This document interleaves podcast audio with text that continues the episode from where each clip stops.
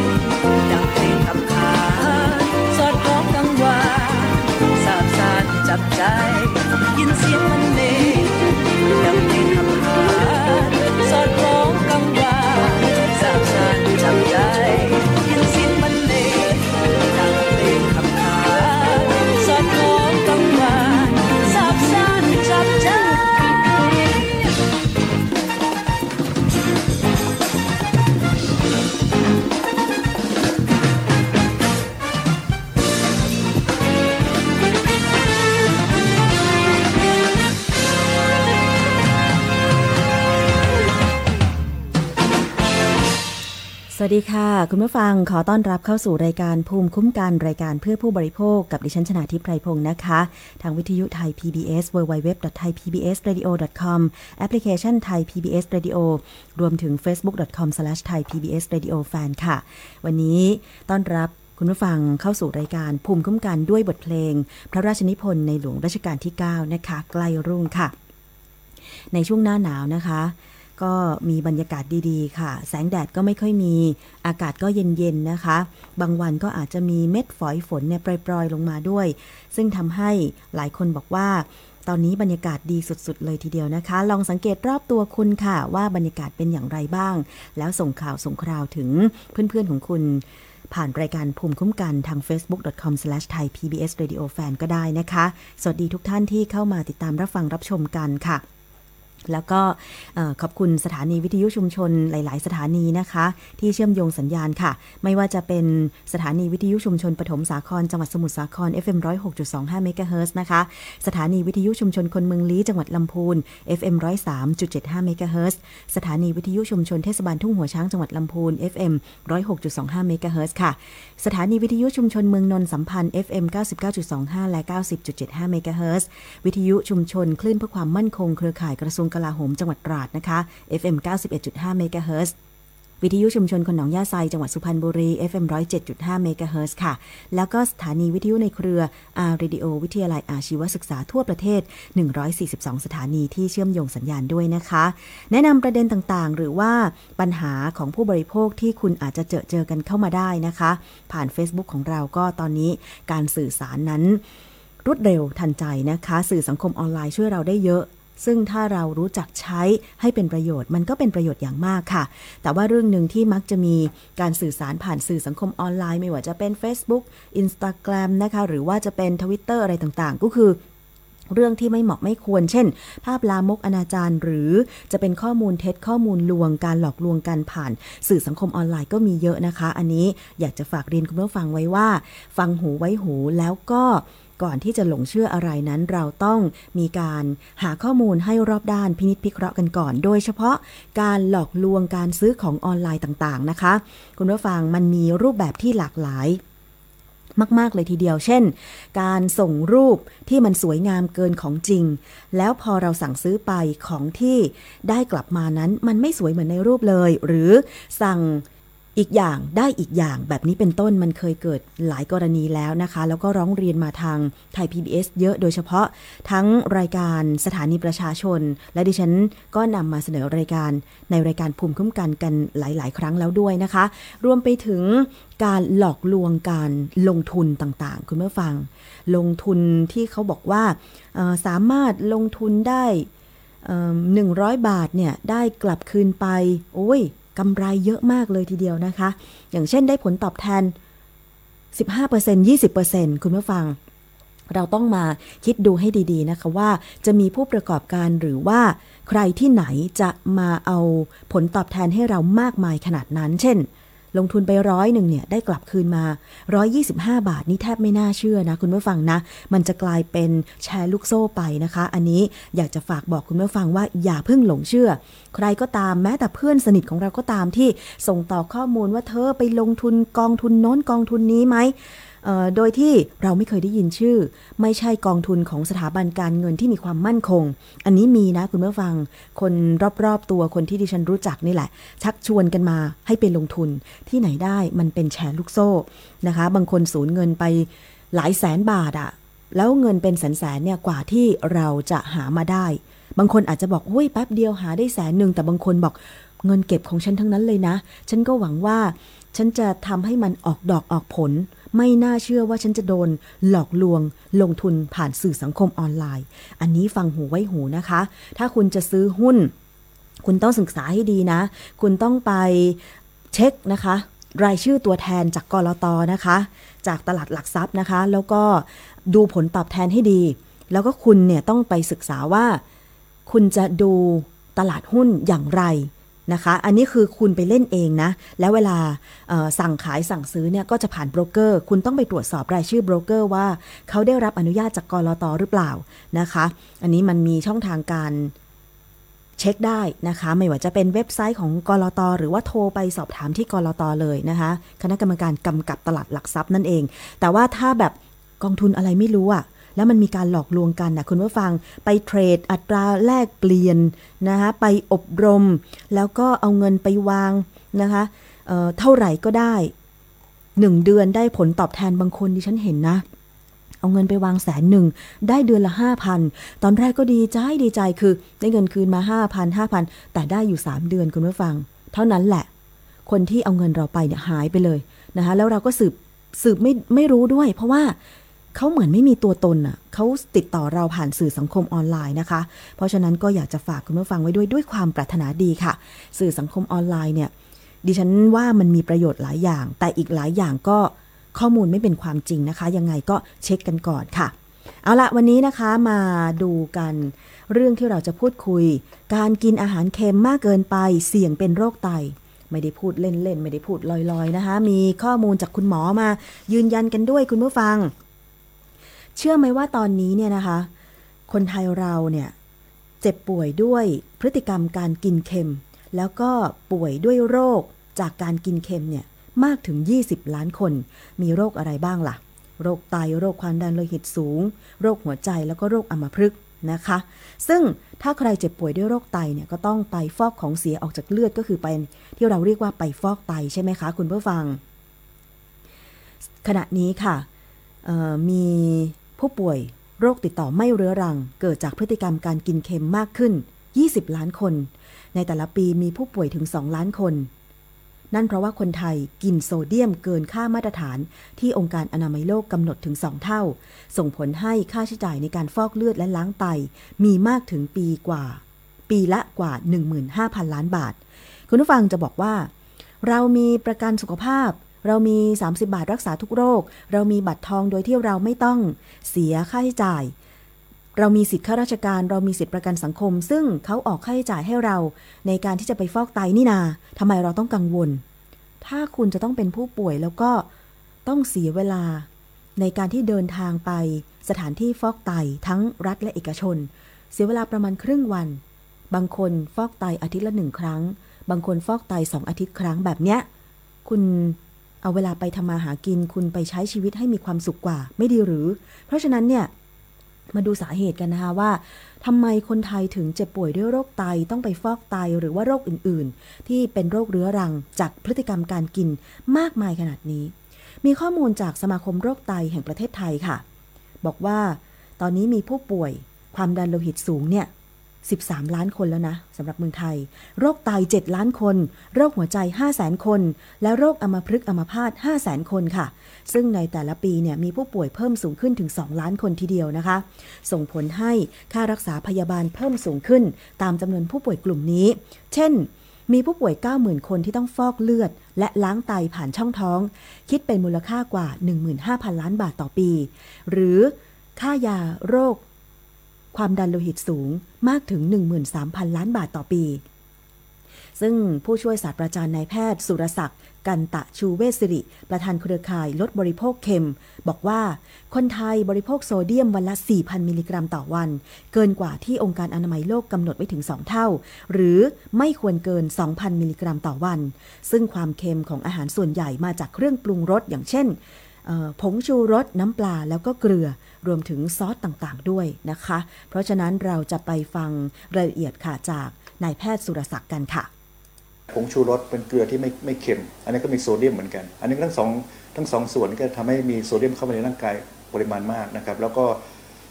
อีกอันหนึ่งก็คือการบริโภคที่เรามักจะมีเครื่องปรุงอยู่บนโต๊ะ คนไทยจะติดมีเครื่องปรุงบางทีเติมเพิ่มบางทีก็ปรุงมาจากในครัวแล้ว ได้ปริมาณเกลือพอเหมาะแล้วบางทีเราเติมเพิ่ม โดยที่ไม่จำเป็น อันนี้จะเป็นโหลดที่ที่ไตที่หัวใจมากขึ้น ทำให้ไตทำงานหนักหัวใจทำงานหนักโดยไม่จำเป็นนะครับ กินเค็มวันเดียวคงไม่เป็นไร แต่ถ้ากิน 10 ปี 20 ปี อาจจะมีปัญหาในระยะยาว เห็นไหมคะ กินเค็มวันเดียวไม่เป็นไรแต่เชื่อเถอะว่าใครเริ่มต้นกินเค็มเนี่ยก็อาจจะติดเค็มไปแบบถาวร ซึ่งคุณคิดดูนะ ถ้ากินเค็มแบบว่า 10 ปี 20 ปีโดยที่คุณไม่ได้ดูแลไม่ได้ตรวจสุขภาพร่างกาย ความดันโลหิตอะไรก็ไม่เคยไปวัดเลยเนี่ยนะคะ วันหนึ่งเกิดล้มป่วยขึ้นมา ลองไปดูสาเหตุของการล้มป่วยเถอะนะคะ ก็มาจากโรคความดันโลหิตสูง แล้วก็อาจจะตามมาด้วยโรคเบาหวาน โรคหัวใจ โรคไตที่ต้องไปฟอกเลือดนะคะ คุณผู้ฟัง ซึ่งค่าใช้จ่ายต้องบอกว่ามันสูงมาก คนรอบตัวดิฉัน ดิฉันประสบมาเองนะคะ เขาไปฟอกไตสัปดาห์ละ 3 วัน คุณผู้ฟังจากที่เคยเป็นวิศวกรไฟฟ้านะ คุณผู้ฟังนะ แต่ว่าป่วยเป็นโรค ไตเรื้อรัง คือไตไม่สามารถทำงาน เป็นแบบไตเขาเรียกว่าอะไรอะไตวายเรื้อรังไปเลยอะนะคะไม่ใช่เฉียบพลันนะไตวายเรื้อรังคือมันหยุดทำงานไป เพราะว่าเขาเป็นความดันโลหิตสูงมาก่อน เขาเป็นเบาหวานด้วย สุดท้ายพอกินยาไปรักษาเบาหวานกับความดันโลหิตสูง แต่สุดท้ายยาที่มันข้างค้างในร่างกายเหล่านั้นเนี่ยนะคะ ต้องมีการกำจัดโดยไตต้องกำจัดออกไป ซึ่งพอไตทำงานหนักเนี่ยสุดท้ายไตก็วาย ไตพังไม่ทำงาน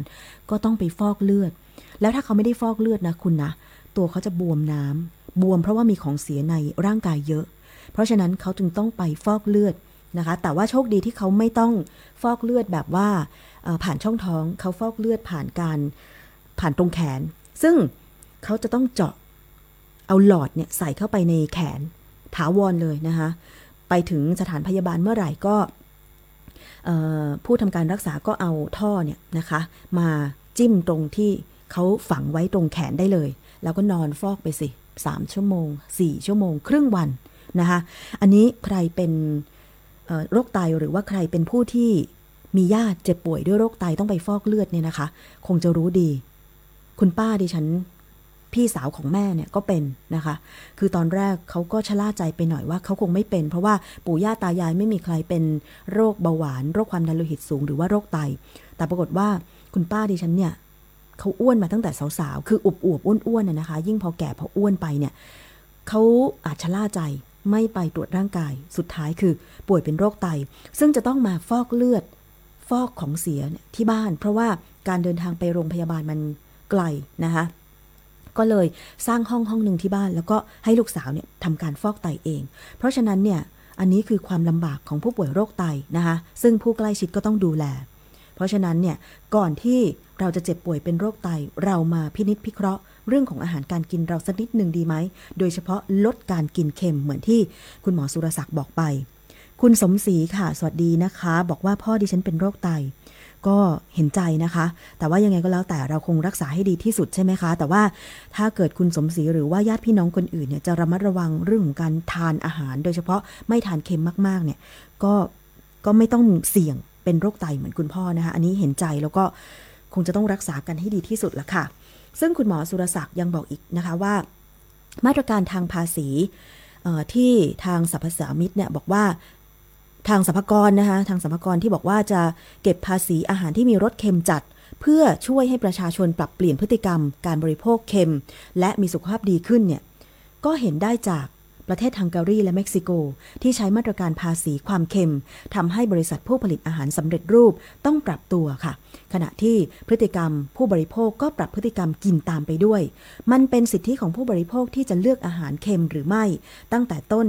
ของทางกระบวนการการผลิตอาหารสำเร็จรูป คุณผู้ฟังเมื่อวานนี้ฉันได้นำเสนอไปแล้วว่าแนวคิดของออทางสรรพสามิตเนี่ยนะคะ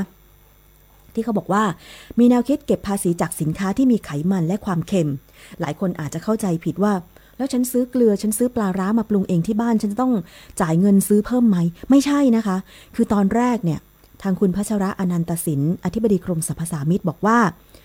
คือมีแผนจะเสนอคอรมอ พิจารณาเห็นชอบเก็บภาษีสินค้าที่มีไขมันและความเค็มในปริมาณมากนะคะ โดยเฉพาะจะไปเก็บเอากับผู้ประกอบการ ผู้ผลิตอาหาร ทั้งหลายแหละ เป็นโรงงานอุตสาหกรรม ทั้งบะหมี่สำเร็จบะหมี่กึ่งสำเร็จรูป ทั้งขนมขบเคี้ยวต่างๆ ที่มันมีการระบุว่าใช้โซเดียมในปริมาณที่มากเกินไปนะคะ คุณผู้ฟังลองไปดูฉลากขนมขบเคี้ยวนะ ดิฉันก็ไม่อยากจะนำภาพขึ้น ให้ได้ชมกัน ก็คงทราบแหละ ในร้านสะดวกซื้ออะไรมีเยอะแยะเลย ไปดูว่ามันมีเกลือเท่าไหร่คุณผู้ฟัง บางทีเนี่ยเราฉีกซอง หยิบขนมขบเคี้ยวออกมา คุณเอ้ย มีเม็ดเกลือติดอยู่ เพราะฉะนั้นเนี่ยกินชิ้นสองชิ้นไม่เป็นไร แต่ส่วนมากเรามักจะกินจนหมดซอง ใช่ไหมคะ บางคนน่ะเด็กๆชอบด้วย ถ้ากินอาหารเค็มตั้งแต่เด็กคุณคิดดูนะ ก็จะได้รับปริมาณโซเดียมเกินค่ามาตรฐานที่ร่างกายจะได้รับ แล้วก็ไตจะต้องทำงานหนักตั้งแต่เด็ก ก็มีโอกาสเสี่ยงที่ไตจะวาย เพราะว่ามันทำงานหนักมาตั้งแต่เด็กใช่ไหมคะคุณผู้ฟัง คือแนวคิดที่กรมสรรพสามิตจะเก็บเนี่ยเขาให้เขาเก็บกับผู้ประกอบการ ผลิตอาหาร ผลิตขนม ให้ปรับตัว คือเขายังไม่เก็บทันทีทันใดหรอกเขาจะแจ้งเตือนไปก่อนว่า คุณจะต้องมีการปรับสูตรลดความเค็ม ลดความมันลงก่อนนะ ซึ่งถ้าเราตรวจแล้วว่า คุณได้ปรับสูตร ลดความเค็มลง คุณก็ไม่ต้องเสียภาษี ถ้าคุณไม่ปรับเนี่ยคุณเสียแน่นอนนะคะผู้บริโภคอย่างเราเนี่ยไม่ไม่ได้รับผลกระทบหรอก หรือแม้แต่ผู้ผลิตปลาร้าโอเค มันใช้เกลือใช้โซเดียมในการที่จะถนอมอาหารประเภทปลาร้าใช่ไหม แต่ทีนี้สังเกตไหมระยะหลังๆเนี่ยปลาร้า มันไม่ได้มาจากโรงหมักปลาร้าโดยตรง มันมีการปรุงรสอย่างอื่นเข้าไปด้วย เป็นปลาร้าพร้อมใช้พร้อมปรุง แล้วก็บรรจุในขวดขาย ซึ่งคุณรู้ไหมว่าน้ำปลาร้าแบบนั้นเนี่ยเขาเอาไปปรุงรส เช่น ใส่โซโดมโมโนโซเดียมกลูตาเมตหรือผงชูรสด้วย หรือใส่ ผงนัวผงอย่างอื่นด้วยอะคุณผู้ฟัง คือมันไม่ใช่เอาปลาไปหมักกับเกลือ แล้วได้น้ำปลาร้าหรือตัวปลาร้ามาอย่างเดียวนะ ไม่เหมือนกับปลาร้าที่เราไปซื้อตลาดแล้วมาตำน้ำพริกนะคะ คุณผู้ฟัง ถ้าเป็นน้ำปลาร้าที่ใส่ขวดแล้วบอกว่า เอาต้มสุกแล้วเนี่ยเขาปรุงมาแล้ว เพราะฉะนั้นเนี่ยนอกจากเราจะได้เกลือ จากการหมักปลาร้าในขั้นตอนแรกแล้ว เราอาจจะได้โซเดียมหรือเกลือหรือความเค็ม จากการปรุงส่วนผสมต่างๆ เข้าไปให้มันกลมกล่อมอีก อย่างที่คุณหมอสุรศักดิ์บอกค่ะว่า ผงชูรสเนี่ยมันไม่มีรสเค็มก็จริง แต่เชื่อไหมว่ามันมีโซเดียมอ่าเจ้าตัวโซเดียมนี่แหละทำให้เราได้รับอาหารได้รับความเค็มเกินไปนะคะ เพราะฉะนั้นก็อยากจะให้มีการควบคุมรสเค็ม เพื่อจะได้ไม่ต้องเจ็บป่วยเป็นโรคไต ดิฉันเป็นคนหนึ่งนะคะที่โชคดีมากเลยที่ไม่ค่อยชอบกินเค็มนะคะคุณสมศรีบอกว่าเห็นด้วยเพื่อเซฟสุขภาพคนไทยในอนาคตในการที่จะมีมาตรการอะไรก็ตามที่จะออกมาเพื่อให้คนไทยลดการกินเค็มนะคะ ไม่ต้องกลัวเราไม่โดนเก็บภาษี เกลือหรือความเค็มแน่นอน แต่เขาจะไปเอากับผู้ประกอบการที่ปรุงอาหารเค็มเกินไปนั่นเองนะคะ นอกจากนี้ค่ะคำแนะนำในการปรุงอาหาร นะคะ คุณหมอบอกว่าไม่ควรใส่ผงชูรส ลดปริมาณความเค็ม ขณะเดียวกันต้องให้ความรู้ประชาชน เรื่องโภชนาการทางอาหารด้วย ส่วนกลุ่มผู้ป่วยโรคความดันโลหิตสูง โรคเบาหวาน ต้องหลีกเลี่ยงอาหารโซเดียมสูงเช่นกัน หรืออาหารแปรรูป เพื่อป้องกันอาการของโรคที่จะรุนแรงมากขึ้น อย่าชะล่าใจนะคุณผู้ฟังนะ บอกว่าไม่เป็นไม่ได้เป็นโรคไตค่าไตปกติเลยอะไรอย่างเงี้ย แต่ที่ไหนได้เอา้า เป็นโรคความดันโลหิตสูงกับเบาหวาน เพราะฉะนั้นก็ต้องหลีกเลี่ยงอาหารที่มีโซเดียมสูง หรือว่าเค็มมากเกินไป เช่นเดียวกันนะคะ คือถึงแม้เราจะมีสิทธิการรักษาผู้ป่วย ฟรีทุกโรค แต่คุณจะเสี่ยงไหม ถ้าคุณจะต้องเสียเวลาเจ็บตัว แล้วก็มีคุณภาพชีวิตที่ไม่ดีเหมือนเดิม เพราะการเจ็บป่วยด้วยโรคเรื้อรัง เช่น โรคไตแบบนี้นะคะ คุณผู้ฟังอันนี้ฝากไว้ให้เป็นข้อคิดค่ะ เอาละค่ะ ช่วงนี้เราพักฟังเพลงกันครู่หนึ่งนะคะ แล้วก็เดี๋ยวช่วงหน้าเรามาติดตาม คิดก่อนเชื่อกับดรแก้วกังสดานอัมภัย วันนี้เอามาให้ฟังกันอีกครั้งหนึ่ง เรื่องของโคเอนไซม์ Q10 จะเป็นอย่างไรช่วงหน้าติดตามนะคะ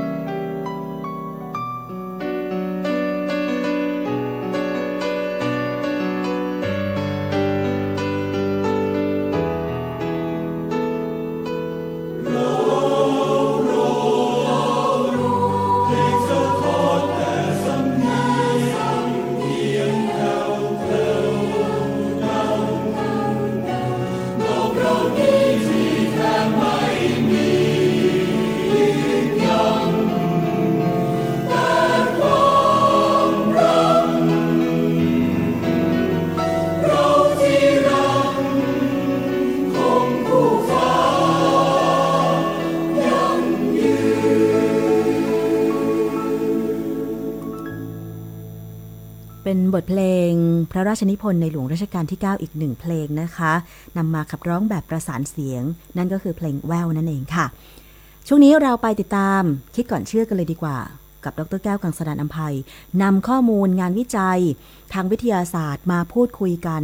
ว่าคุณจะเชื่อหรือไม่เชื่อเกี่ยวกับการบริโภคเกี่ยวกับผลิตภัณฑ์ต่างๆโคเอนไซม์ Q10 เชื่อแน่ว่าคุณคงได้ยินได้ฟังโฆษณาว่ามัน เหมือนจะช่วยให้เรามีความเป็นหนุ่มเป็นสาว หรือว่ามีประโยชน์กับร่างกาย แต่จริง ๆ แล้วเนี่ย ผลิตภัณฑ์เหล่านั้นมันช่วยได้หรือไม่ ถ้าเขาบอกว่ามันมีโคเอนไซม์ Q10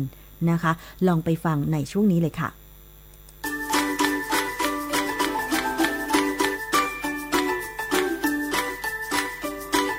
ช่วงคิดก่อนเชื่อ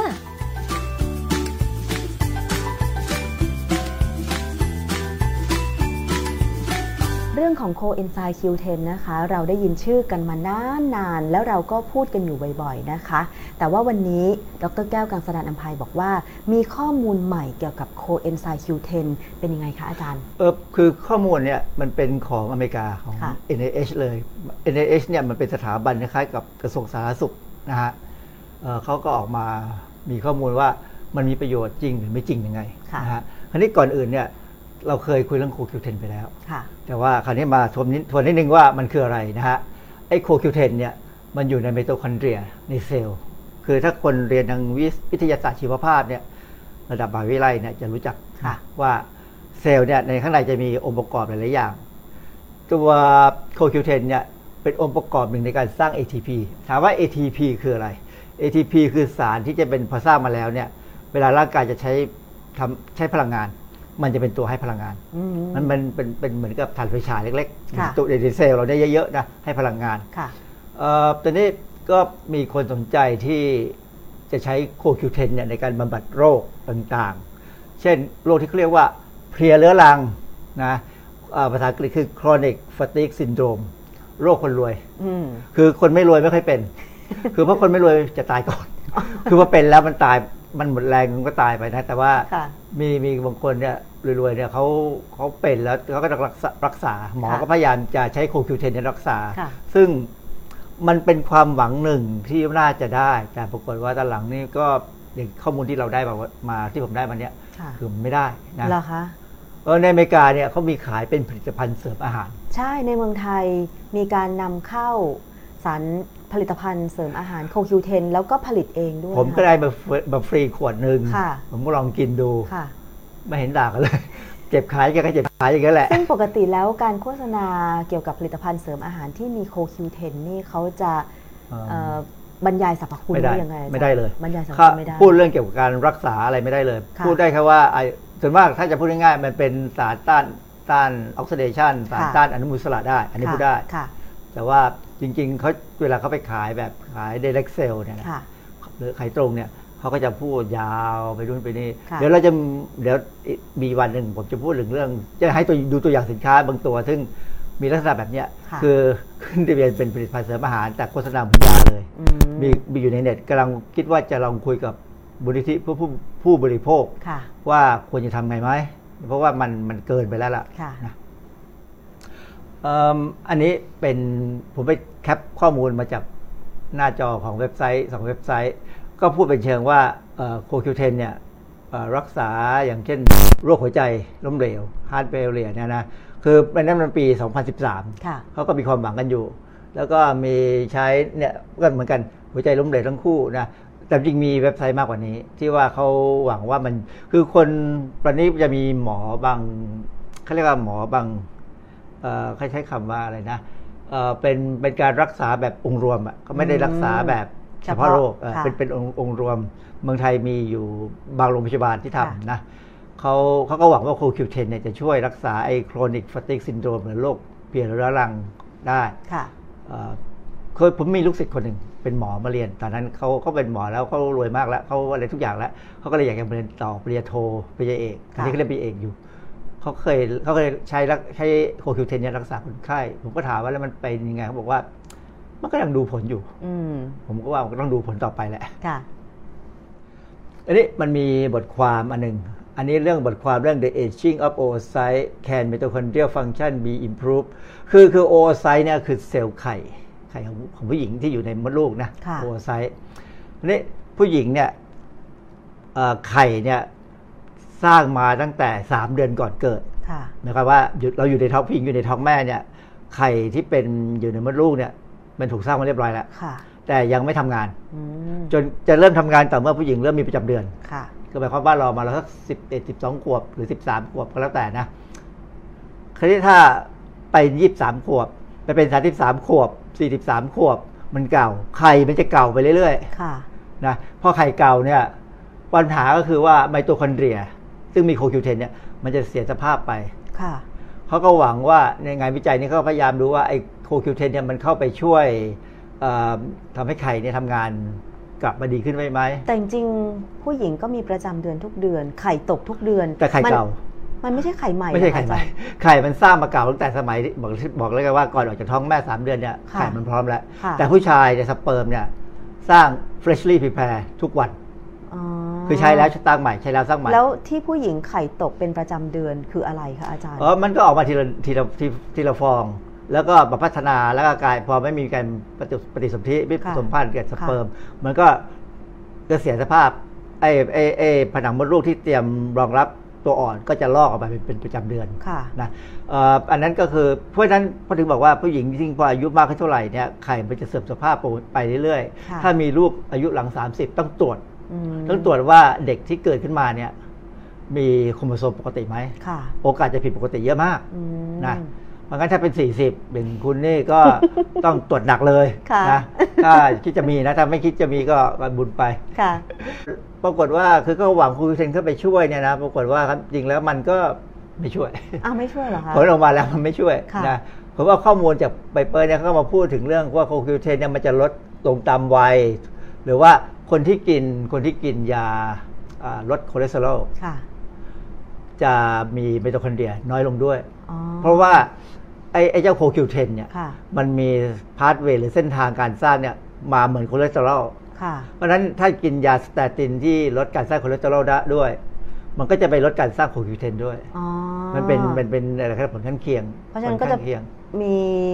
ผลกระทบยังไง คือเพลียไปเรื่อยๆหอเพราะงั้นปคนที่กินอาสจารย์เตตินเนี่ยเพื่อลดคอเลสเตอรอลเนี่ยจะปวดกล้ามเนื้อเหมือนผมปวด ผมเคยกินอยู่ครั้งหนึ่งค่ะ หมอให้มากินอยู่สักพักผมปวดมากจนทนไม่ไหวบอกหมอหมอบอกว่างั้นก็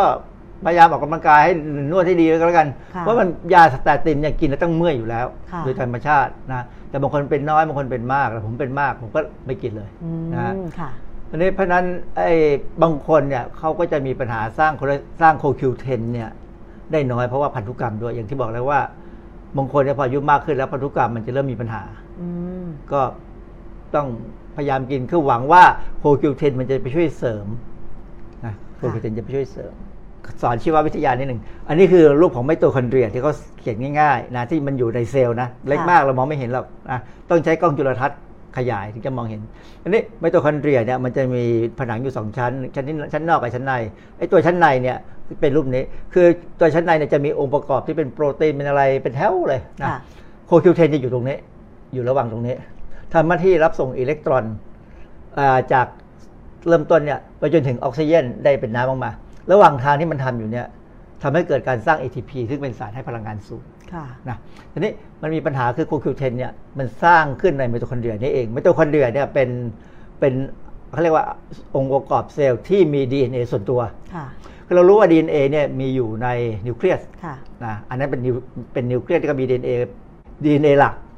แต่ในไมโตคอนเดรียเนี่ยมันจะมี DNA เล็ก ๆ อยู่อืมสำหรับสร้างอะไรทุกอย่างที่มันใช้เองค่ะนะไอ้เนี่ยไอ้โคคิวเทนเนี่ย เขาเขียนว่า Q เนี่ยมันจะสร้างด้วยไมโตคอนเดรีย บางครั้งเนี่ยมันกลายพันธุ์หรือมันเก่ามันแก่ไปไมโตคอนเดรียไมโตคอนเดรียมันเก่าค่ะ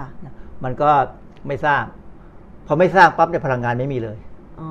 คือคือวงจรเนี่ยมันเป็นตัวสร้างพลังงานให้ร่างกายเราค่ะพอขาดไม่ว่าขาดอะไรก็ตามเนี่ยโดยเฉพาะตัวเนี้ยโคคิวเทนอะไรเนี่ยถ้ามันขาดเนี่ยมันก็ไม่ทำงานค่ะก็ไม่มีพลังงานค่ะก็เพลีย เพราะฉะนั้น ไม่ต้องไปกังวลว่าเราจะไม่เพลียพอแก่ตัวไปไอ้พวกนี้มันน้อยลงเราก็จะเพลียไปเรื่อยๆไปเรื่อยๆนะอืมมันอยู่ที่ว่าเราจะฟื้นได้ไม่ได้คือพยายามให้ออกกำลังกายค่ะแต่บางทีมันก็ออกไม่ไหวก็มันก็ค่อยๆไปนะค่ะอาจารย์แล้วอย่างพอ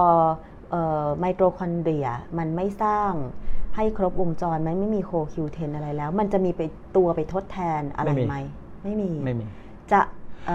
ประเด็นคืออย่างนี้เขาหวังว่าถ้ากินเข้าไปแล้ว มันจะเข้าไปแทนที่ได้ แต่ผมไม่เชื่อว่ามันเข้าไป คือมันมันไม่ง่ายอย่างนั้นอืมเพราะมันสร้างข้างในตัวมันเอง แล้วมันก็ปุ๊บไปอยู่ตรงที่ผนัง membrane มันตรงเนี้ยผนังเซลล์ของมันเนี่ยค่ะแต่นี่ถ้าเรากินเข้าไปเนี่ย มันต้องเข้าไปในเซลล์ให้ได้ก่อนค่ะจากนั้นก็ต้องเข้าไปในนี้ให้ได้ก่อนค่ะซึ่งการเข้าเนี่ย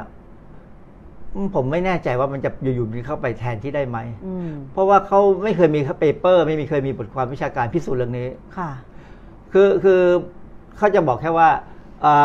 โคคิวเทนในเลือดสูงขึ้นค่ะอ่าใช่ไม่มีว่ากันเพราะมันต้องซึมไปเข้าเลือดค่ะแต่โคคิวเทนในไมโตคอนเดรียสูงขึ้นนี่ไม่เคยมีใครพูด คือจากเลือดไปสู่ไมโตคอนเดรียเนี่ยยังไม่เคยมีรายงานไม่เคยมีรายงานเลยใช่ไหมคะเพราะฉะนั้นผมผมพยายามหารายงานนะเพราะว่าก็หวังว่าเออจะได้เป็นถ้ามันถ้ามันมีคนวิจัยเรื่องนี้ได้ถึงขนาดนี้ได้มันจะได้มันจะได้รู้ว่ามันเข้าไปถึงในไมโตคอนเดรียไปทำงานแทนไอ้ที่มันมีปัญหาไหมอืมมันมันไม่มี คือถ้าจริง ๆ แล้วถ้าสมมติว่ามีรายงานว่าโคคิวเทนเนี่ยเข้าไปในไมโตคอนเดรียได้ มันก็จะไปทำงานแทนตัวที่มันเสียไป มันควรจะเป็นอย่างนั้นแล้วมันก็ได้จะกลายเป็นยาเลยคราวนี้อ๋อมันจะแพงขึ้นแล้วมันก็จะใช้ได้ประโยชน์มากกว่าขึ้นอืมตอนนี้ก็แพงแล้วแต่ว่าใช้แล้วได้ประโยชน์ไม่ได้ประโยชน์ก็ยังรับรองไม่ได้ แต่พอเดี๋ยวจะให้ดูข้อมูลของ NIH ของอเมริกาค่ะเขาบอกว่าไม่ได้อ๋อเขาบอกไม่ได้ เอ่อ NIH ที่ผมว่าเนี่ยนะคือคล้ายๆกระทรวงคล้ายๆหน่วยงานสำคัญหนึ่งของกระทรวงสาธารณสุขอเมริกานะเอ่อเขามีองค์เขามีองค์กรย่อยเข้ามาเขาชื่อ National Center for Complementary and Integrative Health อันนี้ก็เหมือนของบ้านเราคือกรมการแพทย์แผนไทยและการแพทย์ทางเลือกอืมประมาณนั้นเลยค่ะทำอะไรแปลกๆ ทั้งนั้นเลย คือมันมีอะไรบางอย่างที่ไม่ใช่วิทยาศาสตร์ค่ะแบบที่เราพิสูจน์ได้ค่ะแต่เขาก็พยายามพิสูจน์นะแต่ว่าอันนี้เขา เขาตั้งขึ้นมาเนี่ยเอ่อเริ่มต้นเนี่ยเขาก็บอกว่าโคคิวเทนเนี่ยมันอยู่ในเนื้อสัตว์ในปลาในอะไร คือถ้าเรากินเนื้อสัตว์เราได้อยู่แล้วค่ะนะกินในปลากินหัวใจกินตับกิน คือกินแล้วมันมีสิทธิ์เอาเข้าไปได้ แต่ว่าถามว่าเอาเข้าไปแล้วไปถึงในไมโตคอนเดรียไหมบอกแล้วยังไม่มีใครพิสูจน์ค่ะนะแต่ว่ามันก็ถูกเอาไปใช้ในแง่ที่ว่าเป็นเอ่อสารต้านอนุมูลอิสระได้นะไม่มีปัญหาอะไร ที่เขาโฆษณาขายเนี่ย เขาจะบอกว่าโคคิวเทนเนี่ยต้านออกซิเดชันนะใช้บำบัดหัวใจวาย แต่ผลที่ได้ยังสับสน อันนี้ NIH บอกเลยว่าผลมันสับสนคือ มีสมมติเรามีงานวิจัย 10 ชิ้น 5 ชิ้นได้ผล 5 ชิ้นไม่ได้ผล มันก็สับสนแล้วค่ะนะเอ่อแต่ว่าแพทย์ทางเลือกในญี่ปุ่นกับยุโรปบางประเทศเนี่ยจ่ายโคคิวเทนให้ผู้มีปัญหาเส้นเลือดแดงตีบเส้นเลือดแดงหัวใจตีบคือคือพูดง่ายๆ เขาพยายามใช้โคคิวเทนกับคนที่เป็นโรคหัวใจทุกแบบอืมหัวใจมีหลายมันมีปัญหาหลายหลายแบบนะค่ะเขาก็จ่ายแต่ว่าถามว่าได้ผลไม่ได้ผล คือถ้าไม่จ่ายเขาก็ตายอยู่แล้วอือฮึแต่จ่ายไปแล้วก็หวังว่าอาจจะไม่ตาย แต่ค่ะเราก็ไม่รู้ว่าตายหรือไม่ตาย เพราะส่วนใหญ่เนี่ย พวกผลิตภัณฑ์เสริมอาหารที่อ้างการการรักษารักษาการบำบัดโรคเนี่ย ได้ผลจะรีบคุยอืมถ้าไม่ได้จะเงียบไว้อืมเป็นประจำนะเอ่อ แพทย์ในสหรัฐอเมริการองานวิจัยที่อาสาสมัครมากพอพูดง่ายๆแพทย์ในอเมริกาไม่เชื่อค่ะเพราะว่างานวิจัยที่ทำออกมาที่บอกได้ผลหรือไม่ได้ผลก็ตามมันใช้อาสาสมัครน้อยอืมมันมันยังสรุปผลไม่ได้ค่ะนะฮะเอ่ออเมริกานี่ก็มีให้เป็นบ้านเรามีเขาเรียกว่าราชราชวิทยาลัยแพทย์ค่ะนะอเมริกาก็มีค่ะ ก็ยังไม่รับรองเรื่องพวกนี้ โอ้ขนาดอเมริกายังไม่รับรอง แต่ยุโรปบางยุโรปบางประเทศรับรองอ๋อเหรอคะเพราะว่าเขาหากินอ๋อเขาหากิน NIS ระบุชัดๆเลยว่าโคคิวเทนไม่เคยได้รับบ้าบำบัดมะเร็งได้อืมคือโฆษณาจัง เวลาเขาขายโคคิวเทนอะรักษาบำบัดมะเร็งได้นะเอ่อกรณีโคคิวเทนเนี่ยอาจจะรักษามะเร็ง คือมะเร็งยังอยู่อืม ความจริงคือไม่ใช่รักษาให้หายไปคือบำรักษาแต่มะเงรักษาก้อนมะเร็งคืให้อยู่ เวลาเราบอกว่ามีโรคเนี่ยต้องบำบัดโรคค่ะบำบัดคือกำจัดค่ะไม่ใช่รักษาโรค เพราะฉะนั้นเวลาพูดว่ายารักษาโรคเนี่ยค่ะเชื่อใจได้เลยว่ายานั้นใช้อะไรไม่ได้เอาละเพราะมันรักษาโรคเอาต้องไว้ใช้คำว่ายาบำบัดบำบัดโรคเอออมเพราะฉะนั้นเวลาจะพูดกันนะนักวิชาการต้องพยายามพูดให้ถูกบางทีหมอเองยังพูดผิดเลยค่ะนะเพราะฉะนั้นต้องบำบัดโรคบำบัดโรคแต่ละยารักษา แต่ถ้าเรารักษาสุขภาพให้แข็งแรงได้อืมคือรักษาสุขภาพให้ให้ดีให้ดีร่างกายแข็งแรง ให้เสื่อมน้อยลงอะไรอย่างแหละเงี้นะยใช่ไหมคะรักษาไว้ค่ะนะเพราะฉะนั้นเรื่องการเอ่อบำบัดมะเร็งเนี่ยไม่มี แต่ช่วยลดความเสี่ยงของอันตรายต่อหัวใจ เนื่องจากยาบำบัดมะเร็งบางอย่าง คืออย่างนี้คือยาบำบัดมะเร็งบางอย่างเนี่ยมันมีผลกับหัวใจค่ะนะไอโคคิวเทนนี้มันเข้าไปช่วยได้ก็ความจริงไม่ไม่น่าประหลาดใจ เพราะว่า ยาที่ใช้บำบัดมะเร็งเนี่ยส่วนใหญ่มันสร้างเอ่ออนุมูลอิสระค่ะไปจัดการเซลล์มะเร็งค่ะซึ่งอนุมูลอิสระเนี่ยมันก็มีอันตรายค่ะมันก็อาจจะไปทำให้หัวใจมีปัญหาค่ะโคคิวเทนมันเป็นสารต้านอนุมูลอิสระก็ไปช่วยจัดการอมันนุก็มูลอิช่วยสระเออช่วยลดบ้างว่าให้ไม่ให้ยาให้ยาไปจัดการกับมะเร็งอย่างเดียวไม่มายุ่งกับหัวใจอืมแต่เขาก็บอกว่ามันลดความเสี่ยงของอันตรายนะค่ะคำว่าลดความเสี่ยงก็คือ อาจจะกี่เปอร์เซ็นต์กี่เปอร์เซ็นต์เราก็ไม่รู้ว่าค่ะมันจะช่วยได้หรือไม่ได้แต่ไม่ใช่ ลดได้ร้อยเปอร์เซ็นแต่ลดความเสี่ยงได้บ้างเล็กน้อยอาจอะไรจะเงี้ยมากหรือน้อยก็แล้วแต่เขาแล้วแต่คน อันนี้ค่ะแล้วแต่คนค่ะนะเพราะฉะนั้นสรุปแล้วโคคิวเทนนี่ไม่ใช่รักษาไม่ใช่บำบัดมะเร็ง แต่ช่วยลดความเสี่ยงของหัวใจที่จะมีปัญหา ถ้าใช้ยาพวกนี้ยาบำบัดมะเร็งนะมันมีการศึกษาไม่มากนักนะว่าโคคิวเทนเนี่ยป้องกันเกี่ยวกับโรคหัวใจ คือมันเป็นงานวิจัยที่ยาก แล้วแพงแล้วหาอาสาสมัครก็ไม่ง่ายนักนะแต่ความจริงในอเมริกานี่อาสาคนที่เป็นโรคหัวใจเนี่ยเยอะ เขาแต่เขาก็ยังไม่ยอมเป็นอาสาสมัครกัน ก็เลยยังไม่ไม่ชัดเจนว่ามันมีเป็นช่วยเกี่ยวกับหัวใจให้ดีไหมแต่ว่าถามว่าคนที่เป็นแล้วเนี่ย ถามว่าให้กินเขาจะกินไหมกินอืมมันก็ดีกว่าไม่กินอะใช่นะการป้องกันอาการหัวใจวายก็ยังสรุปไม่ได้เอ่อแต่เขาบอกว่าอย่างนี้เขาบอกว่าถ้าคนที่ต้องไปผ่าตัดหัวใจเนี่ย การกินโคคิวเทนไปด้วยเนี่ย มันช่วยลดภาวะแทรกซ้อนในการผ่าตัดโรคหัวใจ ยังไงคะอาจารย์จะเขาลดยังเขาไงเขาก็ไม่ได้ถึงกับบอกว่ายังไง แต่เขาบอกว่ามันมันทำให้เหมือนกับคนที่ไปผ่าตัดหัวใจ แล้วสภาพฟื้นตัวดีขึ้นเร็วค่ะกว่า ก็เท่านั้นเองนะค่ะก็ยังไม่มีใครอธิบายได้ส่วนใหญ่นี่เอ่อพวกนี้เขาจะดูแค่ให้และมีผลไหมเท่านั้นเองอืมยังไม่ได้ไปดูในกระบวนการว่ามันจะช่วยยังไงเอ่อมีการเวลาไปค้าขายเนี่ยเขาจะโฆษณาเลยว่าช่วยอะไรได้บ้างเอ่อ ก็บอกว่าโคคิวเทนเนี่ยไม่ช่วยลดอาการเจ็บกล้ามเนื้อที่เกิดเนื่องจากการใช้ยาคอเลสเตอรอลลดคอเลสเตอรอลหรือสเตติน คืออย่างที่บอกแล้วว่าสเตตินเนี่ยพอเราใช้ไปแล้วปั๊บเนี่ยมันไปลดการสร้างโคคิวเทนเพราะฉะนั้นเราจะคนคนคนนั้นจะเมื่อยกล้ามกล้ามเนื้อนะอย่างผมเนี่ยผมเมื่อยกล้ามเนื้อแถวขาเนี่ยแต่ผมเมื่อยข้างเดียว ไม่ใช่สองข้างค่ะเพราะงั้นแสดงว่าไม่ใช่ ขาดโคคิวเทนแสดงว่ามันฉีกอ๋อแสดงว่ากล้ามเนื้อมันมันมันมีปัญหาอักเสบ คือถ้าขาดโคคิวเทนเนี่ย มันเมื่อยทั้งตัว เมื่อยทั้งตัว เมื่อยทั้งตัว เหมือนเพลียเมื่อยนอนหลังเท่าไหร่ก็ไม่พออย่างนี้เหรอคะอาจารย์ เออมันมันไม่มีแรงหรือเปล่า มันจะเมื่อยละมันก็มันจะไม่มีแรงอะมันแล้วมันก็เมื่อยเมื่อยกล้ามเนื้อเพราะว่าอย่างที่บอกแล้วว่ายาสเตตินเนี่ยมันมี side effect มีผลผลข้างเคียงอะคือไปลดการสร้างโคคิวเทน พอพอลดการสร้างปั๊บมันก็จะไม่มีแรงที่กล้ามเนื้อกล้ามเนื้อก็จะทำงานลำบากค่ะนะมีการโฆษณาว่ามันช่วยลดความดันโลหิตสูง NIH ก็บอกว่าไม่ข้อมูลดูแล้วไม่ใช่ค่ะนะเพราะฉะนั้นในปัจจุบันนี้การโฆษณาแบบนี้ใช้ไม่ได้ อืม นะเอ่อมีคนพูดว่าโคคิวเทนเนี่ยช่วยลดอาการไมเกรน ค่ะ ความจริงผมก็ไม่รู้จะเชื่อได้ไหมเพราะว่าผมกินหมดไปทั้งขวดแล้วก็ไม่เห็นได้อะไรขึ้นมาเลย เพราะว่าอาจารย์เป็นไมเกรนอยู่ เวลาผมไมเกรนบ่อยเนี่ยวิธีผมเคยเล่าให้ฟังแล้วว่าวิธีแก้ไมเกรนของผมพอเริ่มรู้สึกว่ามีอาการนะเริ่มจะเอยเอยคือเวลาเรามองมองไปเราเราจะมองเห็นร้อยแปดสิบองศาค่ะแต่พอเริ่มจะเป็นไมเกรนเนี่ยมันจะหุบเข้ามา แคบลงมันจะแคบลงพอรู้ว่าแล้วมันจะเริ่มเหมือนกับเหนื่อยๆตามันเหนื่อยๆไม่อยากมองค่ะ รีบกินกาแฟไม่ต้องเค็มอะจางๆ ไม่ต้องหวาน แล้วก็หลับตาซะไม่เป็นอืมผมนี่เป็นสิบครั้งแล้ว ผมค่ะผมกล้ารับรองแล้วว่าสำหรับตัวผมนะค่ะผมอาจจะไวและสมว่าจะช่วยได้เหตุผลก็คือว่าเวลาเป็นไมเกรนเนี่ยเส้นเลือดมันจะขยายในสมองค่ะเส้นเลือดในสมองจะขยายตัวค่ะมันจะมันจะพอง แต่กาแฟมันมีรสมีฤทธิ์ในการหดเส้นเลือดค่ะให้มันกลับลงมาค่ะ คือจริง ๆ ถ้าถ้าเราไม่เป็นอะไรเนี่ยนะเส้นเลือดพอมันหดลงมาความดันจะขึ้นค่ะ แต่เส้นเลือดพอมันขยายแล้วมันเหมือนกับความดันในสมองผมอาจจะลดลงก็ได้นะอืมเหมือนเส้นเลือดไปทำกาแฟไปทำคาเฟอีนมันไปทำให้เส้นเลือดหดลงมา มันเลยกลับมาปกติ ปกติ ผมก็พยายามบอกให้คนลองลองกินกันดูนะค่ะแต่สำหรับผมเนี่ยขนาดกินไอ้ท็อฟฟี่ยี่ห้อหนึ่งที่มันค่ะมีคาเฟอีนแน่ๆเลยนะค่ะเด็กนักศึกษาเนี่ยมักจะรู้เพราะว่าเวลาเขาดูหนังสือเขาจะซื้อกินท็อฟฟี่ยี่ห้อเนี้ยค่ะได้ผลอืมอมปั๊บหลับตาค่ะไม่ถึง5นาที แล้วแล้วพอไม่เป็นแล้วไม่ปวดหัวด้วยรุ่งขึ้นก็ไม่ปวดหัวค่ะดีกว่ากินยาแก้ไมเกรนอีกอืมนะเพราะฉะนั้นแต่ว่า American Academy of Neurology and the American Headache ไอสมาคมอเมริกัน HA Society นี่ไม่อยากจะแปลผมจะแปลว่าสมาคมปวดหัวแล้ว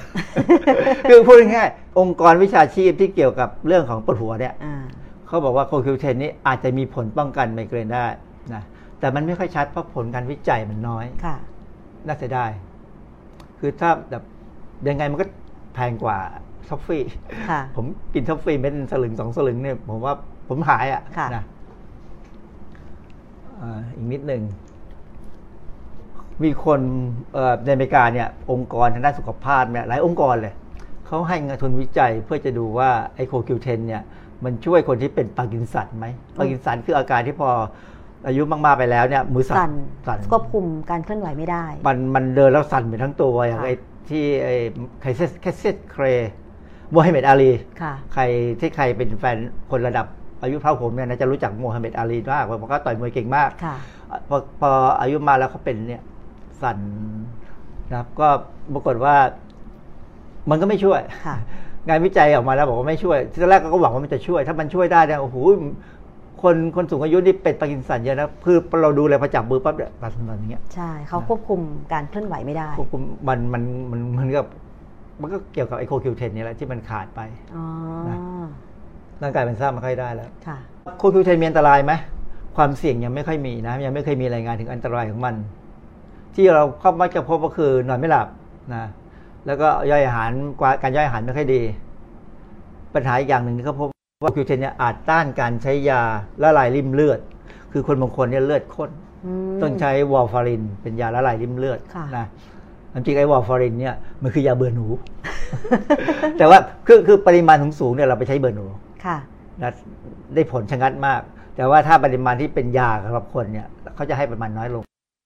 ก็มันเป็นตัวละลายริ่มเลือด แล้วก็อีกอันหนึ่งก็คือยาบำบัดเบาหวานคืออินซูลินไอ้ ยาโคคิวเทนเนี่ยอาจจะมีผลกัน เพื่อมันอาจจะไปแย่งกันดูดซึมอืม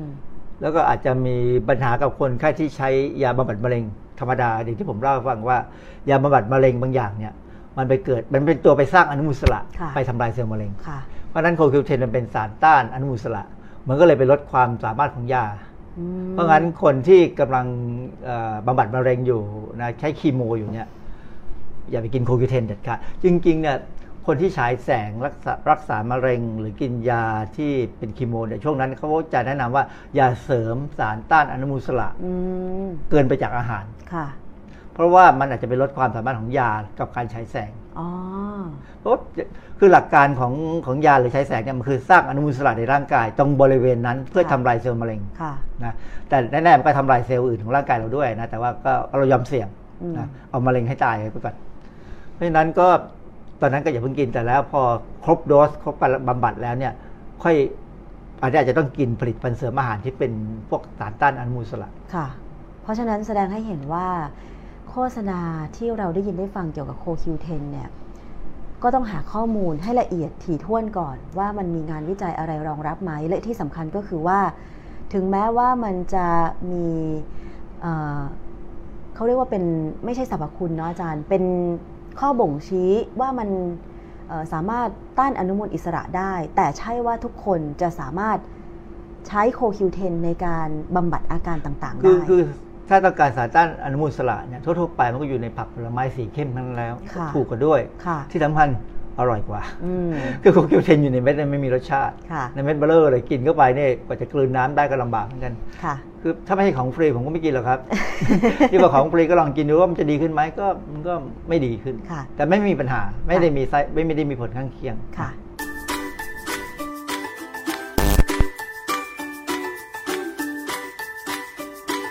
ช่วงคิดก่อนเชื่อ